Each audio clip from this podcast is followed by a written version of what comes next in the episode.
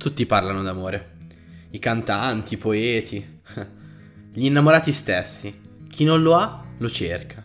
Cerca qualcuno che non ha ancora conosciuto, che gli sia non solo compatibile, ma che possa capirlo, farlo sentire più leggero, che annienti la solitudine, che lo faccia godere. L'amore però non è soltanto l'antidoto alla solitudine, è anche la sua antitesi. Al tempo stesso un pensiero confortante nei momenti in cui ci si sente soli al mondo. Io e te stiamo insieme e io so che qualsiasi cosa succeda posso chiamarti, possiamo vederci, ma la tua presenza non eliminerà il dolore, lo allevierà. Ecco perché non cerco un antidolorifico, cerco te, non una droga né l'alcol. Sai quanto tempo ho trascorso a bere da solo o anche in compagnia? Ma era tutta colpa tua perché ancora non ti eri manifestato. Quanto deve passare perché l'amore si manifesti? Parlo di un amore anche pratico che mi permetta a 30 anni di uscire con i miei amici, tutti accoppiati, e non sentirmi il solo, da solo, scusate la ripetizione.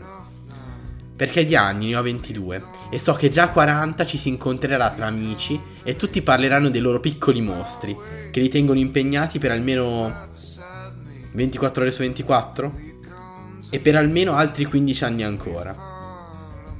E se sarò con te saprò che la scelta di non averne sarà quasi un vanto, perché arrivando la sera possiamo scopare o guardare Netflix, senza essere interrotti da un pianto o un compito dalla difficoltà troppo elevata per il cui di un cucciolo di umano. Ma torniamo all'amore, che è come Dio. Non ci credi ma sempre comunque ci speri. Le persone si accoppiano e tendono a pensare al presente e che il futuro sia un'estensione di esso.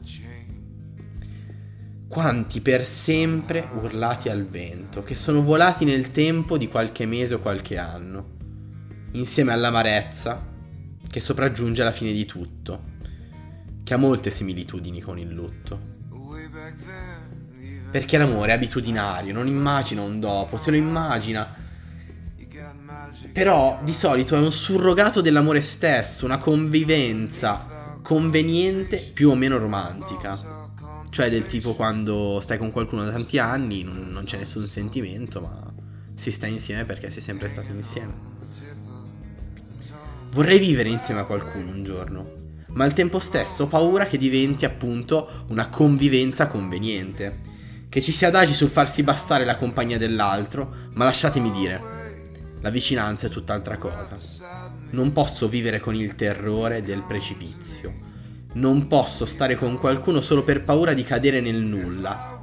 Il nulla che poi è la solitudine. Alla mia età è facile dirlo. Sono sicuro che davanti alla scelta tra il vuoto sconosciuto e il vecchio caro amore, non, non più scintillante però, anch'io avrei molti, molti scrupoli. Sono nato con dei genitori Ora non ne ho più bisogno, loro ci sono, ma non, non sono abbastanza ovviamente, anche perché poi la gente mi chiamerebbe bamboccione se mi accontentassi di loro vita.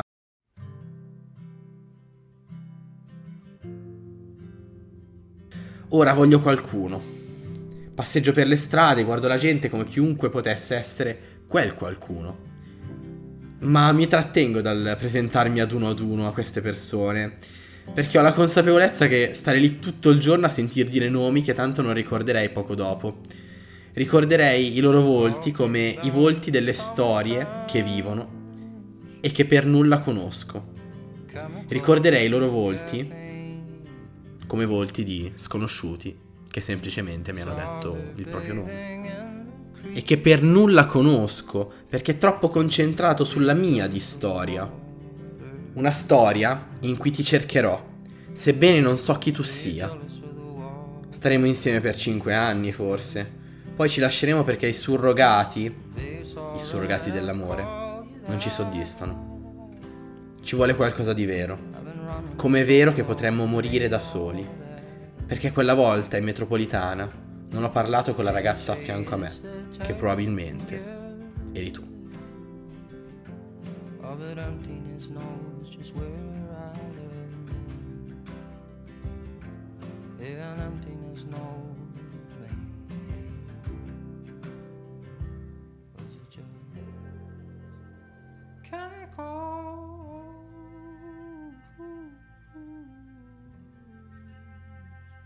in my head. Just chemicals.